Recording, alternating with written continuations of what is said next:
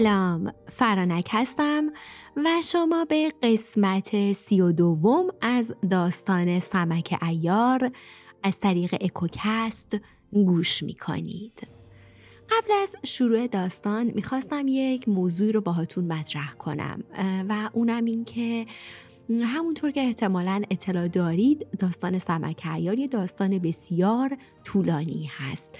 و من می‌تونم بگم ما هنوز به نصف داستان هم نرسیدیم. و خب خیلی کامنت ها و نظراتی از این برون بر میشنوم که بعضیا خسته شدن و انتظار نداشتن داستان اینقدر طولانی باشه.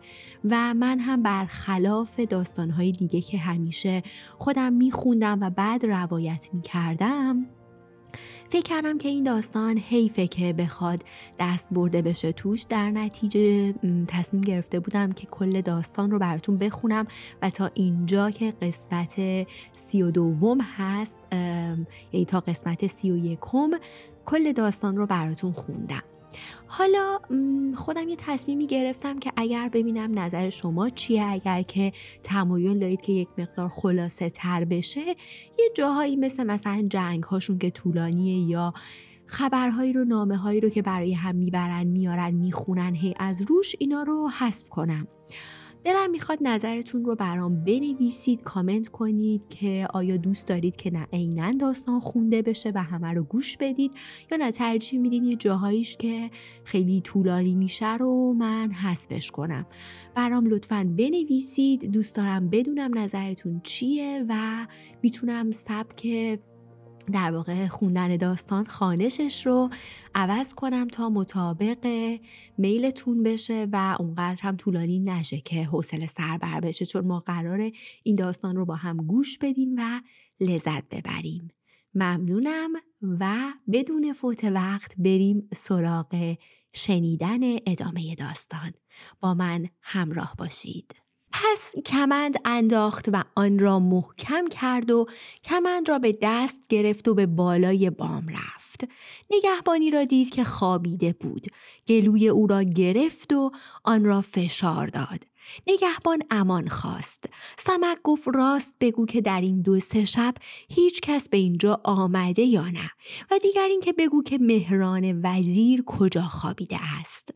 پاسبان گفت من هیچ کس را ندیدم اما مهران وزیر مقابل توست. آن روشنایی که می‌بینی مهران در آنجا خوابیده است. سمک دست و پای او را بست و به سوی روشنایی به راه افتاد. وقتی رسید دید که مهران وزیر بر روی تخت خوابیده و خادمی پاهای او را میمالد. سمک نزد خادم آمد و دستش را بر پهلوی خادم زد. خادم چشمش را باز کرد. سمک به او اشاره کرد که بیا. خادم گمان کرد که کسی او را فرا می‌خواند و با او حرفی دارد. پای مهران را بر زمین گذاشت و خود برخاست و نزد سمک آمد. وقتی خادم به پشت اتاق آمد سمک به او در آویخت و او را بر زمین زد و خواست تا او را بکشد که خادم گفت ای آزاد مرد تو که هستی و من چه کرده ام که می‌خواهی مرا بکشی؟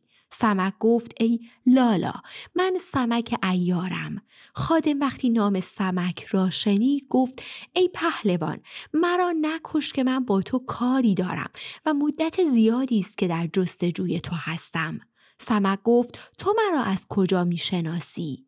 خادم گفت ای پهلوان من و لالا صالح با هم دوست بودیم و ما را با هم از سرزمین بربر آورده بودند من به اینجا افتادم و او به کاخ شاه رفت وقتی شنیدم که لالا صالح را کشته اند بسیار قصه خوردم. شب و روز غمگین بودم. کسی را می‌خواستم که برای من پای مردی کند و مرا به خدمت محپری ببرد. وقتی نام تو و کارهایی را که کردی شنیدم با خود گفتم که این کار اوست. از همان وقت می‌خواستم که تو را ببینم و به خدمت تو برسم و هر چه تو بگویی همان کنم. سمک وقتی این حرف را شنید شاد شد و گفت ای لالا نام تو چیست؟ گفت نام من انبر است. سمک گفت با من سوگند بخور که خیانت نکنی و دل با ما یکی کنی تا هرچه که می‌خواهی برایت انجام دهم. لالا انبر چنان که سمک گفت سوگند خورد. پس سمک او را در آغوش گرفت و گفت ای لالا آیا این شبها کسی به اینجا آمد که شما او را گرفته و در بند کرده باشید؟ لالا گفت خبر ندارم ولی سه تن را در آن خانه زندانی کرده اند. سمک وقتی چنین شنید گمان کرد که سرخورد و آتشک و نیال هستند. پس آمد و نگاه کرد. خمار و صابر و سملاد بودند. سمک برگشت و به بالین مهران وزیر آمد و دشنه اش را کشید و دستش را روی سینه مهران وزیر گذاشت و او را بیدار کرد. مهران وقتی چشمش را باز کرد و سمک را دید او را شناخت. پس گفت ای سمک برای چه کاری آمده ای؟ گفت آمدم تا از تو بفهمم که آتشک و سرخورد و نیال کجا هستند و با آنها چه کار کرده ای؟ راست بگو وگرنه تو را پاره پاره می کنم. مهران وزیر گفت افسوس که تو امشب رسیدی. اگر دیشب می آمدی تو هم اکنون نزد آنها بودی که اکنون از گور آنها گیاه رویده است. سمک گفت ای مهران راست بگو وگرنه با ضربات چوب از تو اقرار می گیرم مهران گفت اگر مرا بکشی یا چوب بزنی من هیچ چیز به تو نمی‌گویم. چرا که من دیگر پیر شدم و گویی یک سال دیگر زندگی کردم و بعد مردم. تو هر چه می‌خواهی با من بکن. سمک او را بست و دهانش را با پارچهی پر کرد و او را همانطور بسته رها کرد و به جایی که خمار و صابر و سملاد بودند آمد و آنها را باز کرد. پس از این همه کار دیگر وقت آن بود که روز روشن فرا رسد. لالا گفت ای پهلوان از اینجا نمی‌توان بیرون رفت. اگر مسلحت ببینی همینجا باش تا ببینیم چه می شود پس آنگاه می رویم. سمک او را ستود و گفت خودت میدانی. پس به سرای او آمدند. سمک در آنجا ماند. لالا به سرای مهران بازگشت. حاجبی وارد شد و گفت شاه مهران وزیر را می‌خواند. لالا گفت سهرگاه بیرون رفت و گفت که نزد شاه می رود. ارمن شاه با شهران وزیر از شهر بیرون آمد. وقتی به لشکرگاه رسید صدای تبل جنگ بلند شد. شاه از حولی که لشکر خورشید شاه در دلش انداخت به مهران وزیر فکر نکرد و به جستجوی او نپرداخت. ارمنشاه آمد و در قلب سپاه ایستاد. سواری از لشکر خورشید شاه به میدان تاخت. او بر اسبی عربی سوار بود و خود را با چند تکه زره آراسته بود. مدتی جولان داد و هنر نمایی کرد. آنگاه مقابل لشکر ارمنشاه آمد و گفت هر کس که مرا می شناسد و هر کس که مرا نمی شناسد بداند که من بنده خورشید شاه هرمزکیل هستم. هر کس که در میان شما مردتر و پهلوانتر است بیاید. هرمزکیل باز هم از این دست سخنان گفت تا از سمت راست لشکر ارمنشاه سواری به میدان تاخت. او همچون باد میتاخت و از پشت اسب مردی بلند قامت که خود را با چند تک زره مردانه آراسته بود مینمود سوار نزد هرمزکیل آمد و بانگ برو زد و گفت ای ناکس این همه فریاد و قوقا برای چیست آیا در عمر خود مرد ندیده ای؟ هرمسکیل گفت ای نادان مگر از جان خود سیر شده ای که برای نبرد نزد من آمده ای مگر مرا نمی شناسی بگو تا بدانم نام تو چیست؟ سوار گفت نام من شاد بخت است و به راستی که از بختی که دارم شاد هستم. آنچه از مردی داری بیاور. این را گفتند و نیزه بر نیزه یکدیگر زدند. ضربات زیادی بین آنها رد و بدل شد تا سرانجام هرمزکیل چنان نیزه بر ران شادبخت زد که سر نیزه به شکم اسب رسید. گویی شادبخت هیچگاه شادکام نبود. خروش و شادی از لشکر خورشید شاه بلند شد و زاری و ناله لشکریان ارمنشاه را فرا گرفت. بار دیگر هرمزکیل جولان کرد و مرد خواست. کسی دیگر به میدان آمد و هرمزکیل او را نیز بر زمین زد. همینطور مردان می آمدند و هرمزکیلان ها را می افکند تا سرانجام فریاد برآورد که پس آنکه دیروز مرا با خود برد کجا رفت؟ گمان می کند که به مردانگی مرا اسیر کرد اشتباه می کند که پایم در سوراخ موش فرو رفت ای قزل ملک به میدان بیا تا ضربه شمشیر مردان را بچشی. قزل ملک خواست که به میدان برود. اما ارمن شاهو را گرفت و گفت مرو بگذار تا بندگان و خدمتکاران به میدان بروند چرا که رعیت و سپاه را برای چنین روزی نگاه میدارند. نمی‌بینی که خورشید شاه به میدان نمی آید آخر او نیز مرد است. آیا روزی دیدی که او به میدان بیاید؟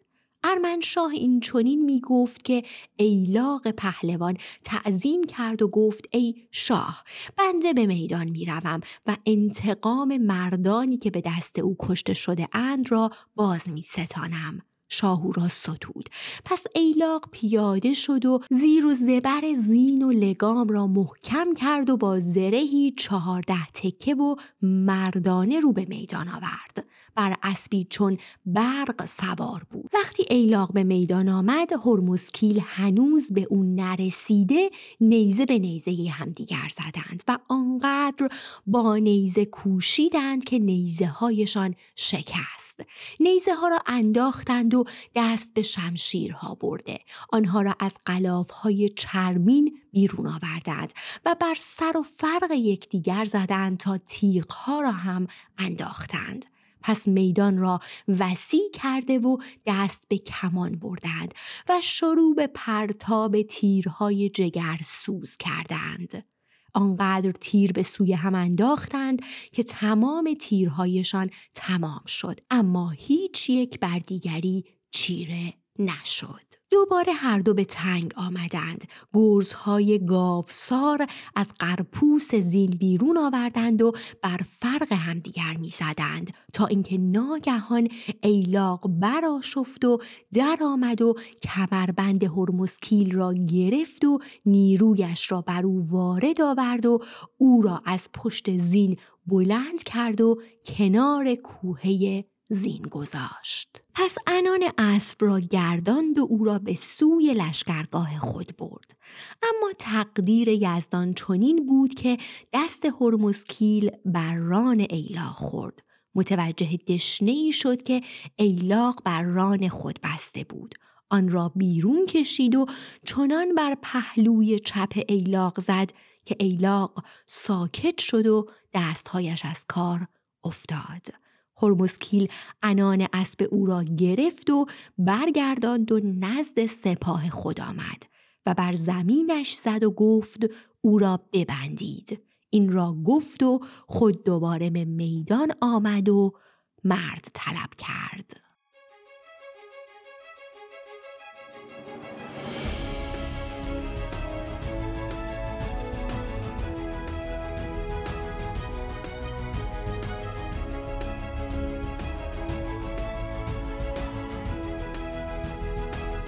تیراق برادر ایلاق اسبش را به میدان راند و مقابل هرمزکیل آمد و بانگ دهشتناکی بر او زد و گفت ای فرومایه پهلوانی را بردی که بیشتر از صد هزار چون تو بنده دارد.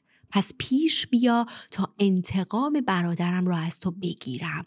این را گفت و نیزه بر نیزه همدیگر انداختند و بسیار با هم کوشش کردند. اما کسی بر دیگری چیره نشد. دست به شمشیر بردند. باز نشد.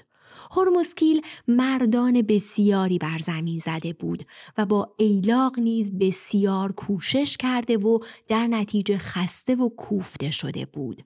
ناگهان تیراق کمربند هرمزکیل را گرفت و بر او نیرو وارد آورد و او را از این بلند کرد و نزد ارمنشاه آورد. قزل ملک گفت باید او را گردن بزنید. تیراق تعظیم کرد و گفت ای شاهزاده بر حذر باش که آنها نیز برادر مرا می‌کشند. شهران وزیر گفت امر کن او را در بند کنند تا ببینیم اوضاع چگونه است و چه باید کرد. هرمزکیل را در بند کردند و خود بازگشتند. از آن سو موقعی که هرمز ایلاق را آورد و نزد خورشید شاه افکند هنوز زنده بود. اما وقتی که هرمز کیل را بردند همان وقت ایلاق مرد. خورشید شاه به هامان وزیر گفت چاره چیست؟ اگر آنها بدانند که این زنده نمانده هرمزکیل را می‌کشند. باید او را در بند کرده و به خیمه فرستاد به طوری که هیچ کس از ماجرا آگاه نشود تا ببینیم کار هرمزکیل به کجا می‌رسد. آنگاه امر کرد تا تبل آسایش زدند و هر دو لشکر رو به آسایش نهادند. اما بازگردیم به داستان سمک ایار راوی داستان چنین می‌گوید که سمک و صابر و سملاد و خمار در اتاق لالا انبر ماندند تا روز شد. سمک لالا را نزد خود فرا خواند و گفت رنجی بر خود بگیر و نزد دو برادر قصاب برو و به آنها بگو که من در خانه تو هستم و نباید به خورشید شاه خبر مرا ببری و بگو که هر دو امشب به زیر بام کاخ شاه بیایند لالا گفت چنین می کنم. برخواست و بر اسب سوار شد و به بازار آمد و به دکان دو برادر قصاب رفت. دکان آنها را بسته دید. اما خانه آنها کنار دکانشان بود. وقتی نگاه کردید که هر دو جلوی خانه غمگین و نگران ایستاده اند لالا فهمید که برای چه غمگینند. پس جلو آمد و سلام کرد. گفت ای آزاد مردان صد گوسفند برای کاخ شاه لازم داریم. آنها گفتند در دکان بسته است زیرا دروازه را بسته اند. لالا گفت هر چقدر که موجود دارید خوب است. گفتند هیچ نداریم. گفت پس به من آبی بدهید که از صبح تشنه آنها به هم گفتند گوی لالا هیچ چیز نخورده است. آب می‌خواهد و برای تهیه گوشت آمده است. باید او را به خانه ببریم تا چیزی بخورد که برای ما زیانی ندارد. این را گفتند و لالا از اسب فرود آمد و گفتند مدتی استراحت کن و آبی بنوش. آنگاه لالا را به خانه برده و چیزهایی برایش آوردند. لالا گفت ای آزاد مردان برای مهمانی نیامدم که پیغامی از طرف سمک دارم. آنها گفتند ای لالا این چه حرفی است که تو می‌زنی؟ ما کجا و سمک ایار کجا؟ لالا گفت ترس به خود راه ندهید که من از شما هستم و شما از من. سمک مرا فرستاده برای اینکه به شما گفته بود که اگر تا صبح نیامدم شما برای خورشید شاه خبر ببرید. حال آسوده باشید که سمک سلامت و در خانه من است و مهران وزیر را گرفته و خمار و صابر و سملاد را رهانیده و گفت که شما هم هر دو امشب به زیر بام کاخ شاه بیایید و کمکش کنید. لالا این را گفت و برخاست. دو برادر قصاب او را ستودند و بسیار شاد شدند. پس چون شب شد دو برادر قصاب برخواستند و زره پوشیده و بیرون آمدند و به طرف کاخ شاه راه افتادند. سمک برخواست و مهران وزیر را در صندوقی نشاند. آنگاه هرچه از آلات شرابخانه یافت در صندوق دیگری ریخت. صابر و سملات گفتند ای پهلوان ما اینها را می‌بریم. سمک گفت باید چنین کرد که دو برادر قصاب پیدایشان نشد. آنگاه آنها را یکی یکی با کمند میبست و پایین میگذاشت و بعد از آنها صندوقها را نیز به پایین فرستاد. بعد به لالا گفت تو همینجا بمان و هر اتفاقی چه خوب و چه بد که رخ داد ما را خبر کن. هرچه باشد خادم خانه زنان از تمام خوب و بد خبر مییابد. همینجا بمان تا وقتی که من بیایم و تو را نزد خورشید شاه ببرم. لالا گفت رواست. سمک خود نیز از بالای بام پایین آمد و به اتفاق صابر و سملاد و خمار صندوقها را برداشتند و از بیراهه به خانه دو برادر قصاب آمدند و در خانه را به صدا درآوردند. زنان پایین آمدند و در را باز کردند. سمک و دیگران وارد خانه شدند. گفتند پس دو برادر قصاب کجا هستند؟ زنان گفتند آنها بیرون آمدند تا نزد تو بیایند. مهران وزیر از درون صندوق حرفهای آنها را میشنید. سمک گفت ای مهران راست بگو که این جوان مردان کجا هستند که این کار زیر سر توست. بدون شک تو ترتیب کارشان را داده ای و تو آنها را اسیر کرده ای. مهران گفت ای سمک تو دور مانده ای. من می‌خواستم که تو نیز به آن راه می‌رفتی که آنها رفته اند تا دنیا از ظلم و ستم تو پاک شود. چرا که تو هر لحظه مانند دزدان می‌روی و آدمی را میدزدی تا مردم از دست تو رهایی میافتند. آنها جایی رفتند که تو هرگز آنها را نمی بینی و من این راز را برای تو آشکار نمی کنم. می‌دانم که دیر یا زود تو را هم به آن راه می‌برند. دیگر اینکه دیگی برای خورشید شاه و محپری میپزم که دود آتش آن به آسمان برسد به طوری که از دست صد هزار کس چون تو کاری بر نیاید. سمک وقتی حرف مهران را شنید در شگفت شد و گفت ای حرامزاده بدکردار هرچه می توانستی کردی. من جواب کار تو را می دهم حال که نمی خواهی با زبان خوش بگویی با ضربات چوب خواهی گفت. صابر و سملاد گفتند ای پهلوان ما او را چوب می‌زنیم چرا که او در حق ما کارهایی کرده که نمی‌توان وصفش کرد. او امر به سیاست ما کرد تا ارمنشاه به داد ما رسید. این را گفتند و چوب را در دست گرفتند و شروع به زدنش کردند تا جایی که هفت جای بدنش پاره شد و خون از آن جاری گشت اما هیچ اقرار نکرد. سمک در غم دو برادر بود و با خود گفت حال تدبیر چیست؟ آنها را کجا بیابم؟ تا کنون غم آتشک و سرخورد و نیال را داشتم و اکنون این دو. اما بازگردیم به داستان کانون و خاتور و کافور. معلف اخبار و راوی داستان چنین نقل می کند که خاتور و کانون و کافور نقب می زدند. هرمسکیل را اسیر کردند و به خاطر عروسی جنگ متوقف شد تا اینکه سه روز گذشت. تقدیر یزدان چنان بود که شب عروسی تا سهرگاه خاتور و کانون نقب زدند تا زیر تخت خورشید شاه آمدند به طوری که پایه تخت نزدیک بود فرو رود. خاتور به کانون گفت ای کانون پایه تخت را بر دوش خود بگذار تا شب شود و ترتیب کار را بدهیم که هنوز صبح است. کانون پایه تخت را بر گردنش گرفت و با دست آن را نگاه می داشت. خاتور بیرون آمد و دو مرد دیگر را در جایی نگاه داشت. همه مقدمات عروسی را فراهم می آوردند تا در آن شب محپری را به دست خورشید شاه بسپارند. تمام سپاه غرق شادی و نشاط بودند و کسانی که صدای خوش داشتند و تمام مطربان آواز برآوردند. در هر گوش گروهی دور هم جمع شده و شراب میخوردند و به بازی مشغول بودند تا اینکه روز تمام شد و شب درآمد. خورشید شاه شراب می‌خورد به خورشید شاه گفتند ای شاهزاده وقت خلوت رسیده است ملکدار صاحب قلم که نماینده فقفور شاه بود برخاست و دست خورشید شاه را گرفت و او را به خیمه ای آورد که محپری در آنجا بود. هامان وزیر و ملکدار وارد خیمه شدند.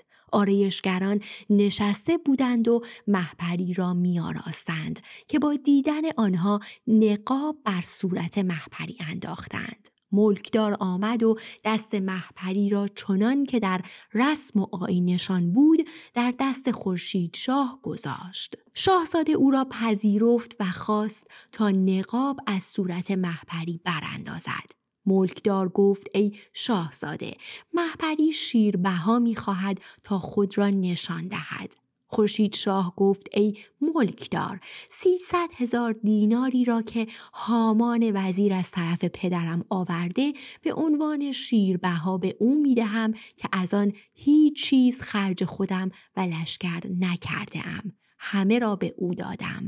آنقدر ثروت از قلعه فلکی برایمان آوردهاند که تا ده سال مخارج تمام لشکر را کفایت می کند و تازه باز هم از سرزمین پدرم برایم میفرستند.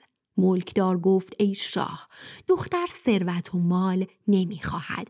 چرا که اگر ثروت تمام دنیا را به او بدهند باز هم از آن شاه است. دختر می‌خواهد که پیمانی با او ببندی که تا وقتی محپری زن توست با هیچ آفریده دیگری همنشینی نکنی و حسادت او را بر نینگیزی که محپری نمی‌تواند ببیند.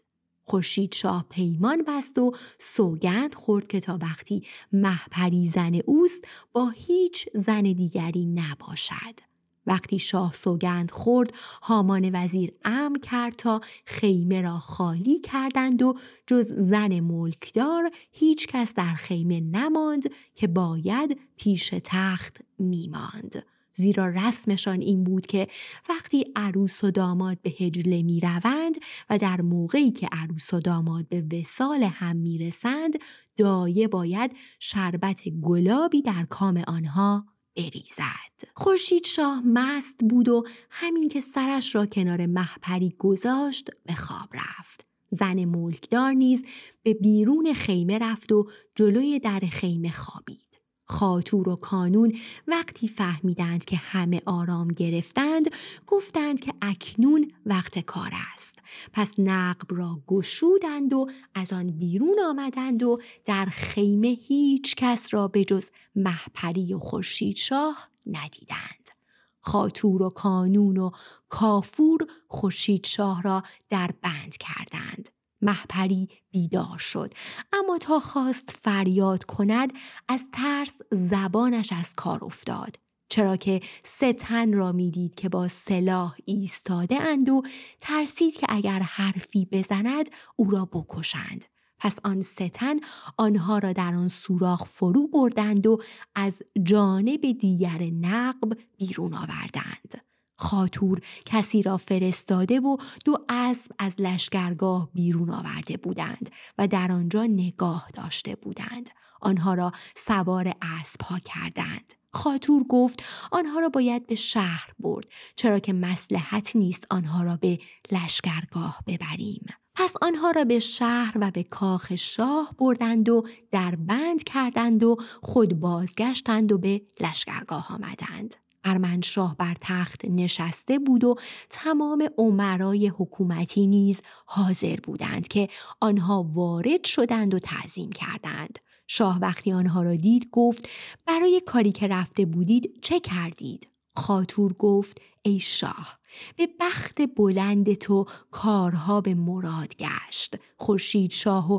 محپری را به کاخ شاه رساندیم و آنها را در بند کردیم قزل ملک که کنار شاه ایستاده بود وقتی این حرف را شنید شاد شد و گفت آیا به راستی به کام رسیدید؟ خاطور گفت ای شاهزاده مردان هیچ وقت دروغ نمی‌گویند به خصوص در حضور شاه قزل ملک می‌خواست که به شهر برود اما پدر و شهران وزیر گفتند ای شاهزاده کجا می روی؟ گفت می روم تا خورشید شاه و محپری را ببینم و بدانم که با آنها چه کار باید کرد. شهران وزیر گفت ای شاهزاده آیا جواب آنها را دادی و آسوده شدی که می‌خواهی به شهر بروی آنها تنها دو تن از این لشکر را آورده اند و صد و پنجاه هزار سوار مقابل ما هستند گرچه سپاه بدون شاه هیچ کاری نمی‌تواند بکند اما هامان وزیر وزیر فقفور شاه است. باید اول جواب کار آنها را داد و آنگاه به شهر رفت. آنها وقتی شاه خود را نیابند ناگزیر از جنگ هستند. تو نیز برای جواب دادن به آنها بمان. خورشید شاه و محپری در چنگ ما هستند. باید آنها را به قلعه دوازده دره فرستاد که آن قلعه همچون قلعه های دیگر نیست چرا که در میان دوازده دره قرار دارد و بسیار محکم است و اگر تمام سپاهیان دنیا جمع شوند نمی توانند به آن قلعه دست یابند. که راهی به آن قلعه نیست جز آنکه با نردبان چرمی بالا بروند و دوازده دره در نیمی از کوه است. آنها را به آن قلعه میفرستیم تا کار این لشکر را تمام کنیم. آنگاه کار آنها را چنان که باید انجام می دهیم. قزل ملک گفت اگر چنین است همین الان و پیش از آنکه ما به جنگ مشغول شویم آنها را بفرست شاه رو به تیراخ کرد و گفت همین حالا برخیز و با پنجاه سوار به شهر برو و وقتی شب شد خورشید شاه را به همراه محپری به قلعه دوازده دره ببر و آنها را به دست قزبان کوتوال آنجا بسپار. تیراق تعظیم کرد و برخاست و همان دم با پنجاه سوار به شهر و به بارگاه شاه آمد و به شرابخواری نشست تا شب شود و آنها را به قلعه ببرد. و اما صاحب این داستان چنین نقل می کند که وقتی در لشکرگاه محپری و خورشید شاه به خواب رفتند زن ملکدار بیرون خیمه ماند تا آنها را بردند ولی او متوجه نشد. وقتی صبح شد و از هیچ کس صدایی نیامد زن ملکدار با خود گفت شاید هنوز شاه در خواب است. او از اینکه می‌دید شاه با همه اشتیاقش برای وسال چنین به خواب رفت بسیار تعجب می کرد. از شکاف خیمه نگاه کرد. نه شاه را دید نه محپری را و پایه تخت را دید که در زمین فرو رفته است. وارد خیمه شد و زیر تخت را دید که سوراخ کرده و آنها را برده بودند. فریاد برآورد با صدای فریاد او کنیزان و خدمتکاران به آنجا دویدند اوزا را دیدند و نگران شدند فریاد و آشوب در لشکرگاه افتاد. همه چیز به هم ریخت. نیرو از دست و پای همه رفت. اندوهگین به هامان وزیر گفتند چاره آن است که با تمام لشکر به سپاه دشمن حمله کرده و همه را از دم تیغ بگذرانی. هامان وزیر گفت مسلحت نیست. باید ببینیم که آنها چه می کنند شاید کسی خبری بیاورد. باید آماده کار بود و نیز باید نامهای به فقفور شاه بنویسیم و اوضاع را برایش شرح دهیم. همه پهلوانان نگران بودند تا اینکه هامان نامه ای نوشت و آنچه را که بر آنها گذشته بود همه را شهر داد. وقتی نامه را تمام کرد و مهر بر آن گذاشت آن را به دست سوره حلبی داد و برای فقفور شاه فرستاد. جنگ را متوقف کردند تا ببینند که اوضاع چگونه می شود. اما بازگردیم به داستان خورشید چاه و محپری که بر سر آنها چه آمد. راوی می‌گوید که ارمنشاه تیراغ را به شهر فرستاد و او نیز در کاخ شاه به خوردن شراب مشغول شد تا شب بیاید و آنگاه زندانیان را به قلعه ببرد. لالا انبر فهمید که خورشید شاه و محپری را به آنجا آورده اند و تیراق برای آن آمده که آنها را به قلعه ببرد. نگران شد و لرزه بر اندامش افتاد. پس با خود گفت اگر خاموش بمانم تا آنها را ببرند چگونه می‌توان آنها را دوباره به دست آورد تمام لشکر دنیا هم نمی‌توانند به آن قلعه دست یابند.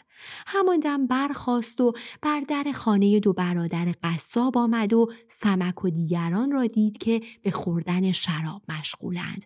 پس کلاهش را بر زمین زد و گفت ای پهلوان آتش در دنیا افتاده و تو به خوردن شراب مشغولی؟ سمک مانند دیوانه ای از جا بلند شد. گفت چه شده؟ لالا گفت از این بدتر می‌خواستی بشود. خورشید شاه و محپری را به کاخ شاه آورده اند و تیراغ آمده تا آنها را به قلعه دوازده دره ببرد. سمک وقتی چنین شنید فریاد از نهادش برخاست و سراسیمه شد.